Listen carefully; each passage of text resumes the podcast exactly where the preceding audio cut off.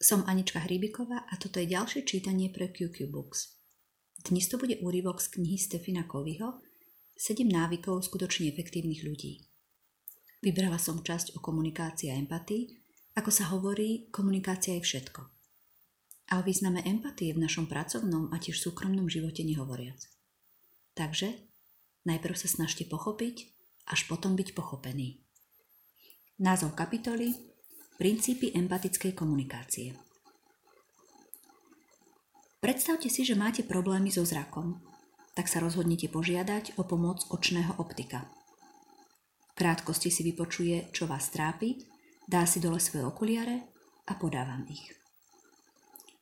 Nasadte si tieto, povie vám. Nosím ich už 10 rokov a skutočne mi pomáhajú. Doma mám ešte jedny, môžete si ich nechať. Tak si ich nasadíte ale vidíte cez ne ešte horšie. To je strašné, zvoláte. Vôbec nič nevidím. Čo sa deje? Pýta sa lekár. Ja s nimi vidím výborne. Musíte sa viac snažiť. Snažím sa, trváte na svojom. Ale všetko je rozmazané. Čo je to s vami? Myslíte pozitívne? Dobre, pozitívne vôbec nič nevidím. Vy ste ale nevďační, vytýka vám. Po tom všetkom, čo som urobil, aby som vám pomohol. Aká je pravdepodobnosť, že sa k tomuto lekárovi vrátite, ak budete znovu potrebovať pomoc? Viem si predstaviť, že nie je príliš veľká. Nebudete dôverovať niekomu, kto neurčí diagnózu predtým, ako naordinuje liečbu. Ako často sa však my sami venujeme pri komunikácii s druhými diagnóze skôr, než im ponúkneme naše rady? No tak, miláčik, povedz mi, čo ťa trápi. Ja viem, že je to ťažké, ale budem sa ťa snažiť pochopiť. Ja neviem, mami. Budeš si myslieť, že je to hlúposť. To určite nebudem. Môžeš sa mi zdôveriť. Miláčik, záleží mi na tebe viac než komukoľvek inému. Chcem iba tvoje dobro. Z čoho si taký nešťastný? Ja neviem. No tak, miláčik, čo ťa trápi?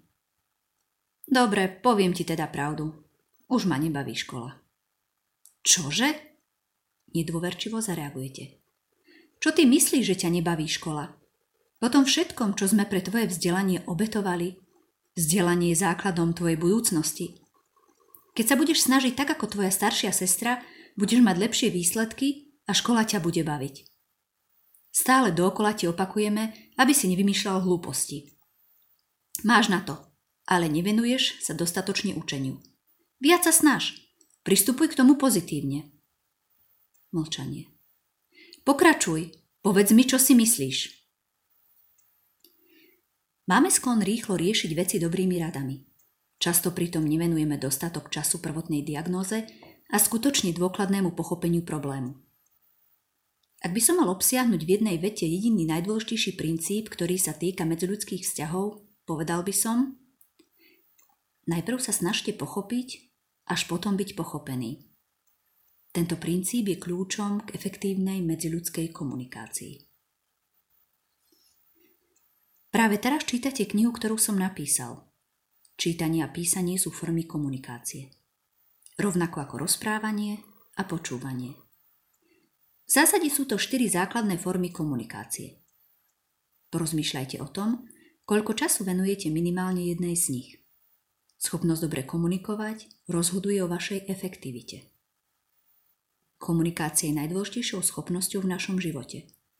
Väčšinu svojho času, keď nespíme, strávime komunikáciou. Zamyslite sa však nad týmto. Roky sa učíme čítať a písať, roky sa učíme rozprávať. Čo však počúvanie?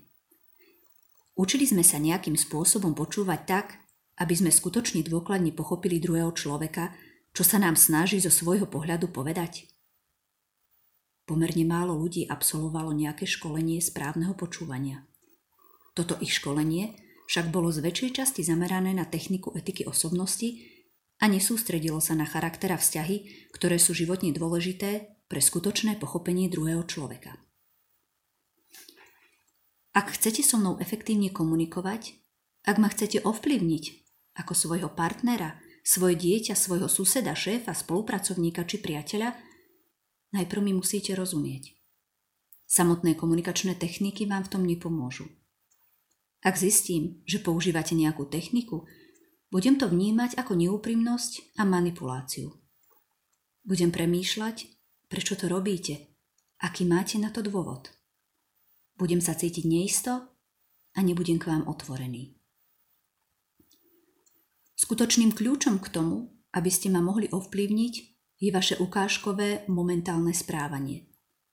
To prirodzene vychádza z vášho charakteru, z toho, akým ste v skutočnosti človekom. Nie z toho, čo o vás hovoria druhý, alebo čo chcete, aby som si o vás myslel ja. Prejavuje sa tým, aký mám z vás aktuálny dojem.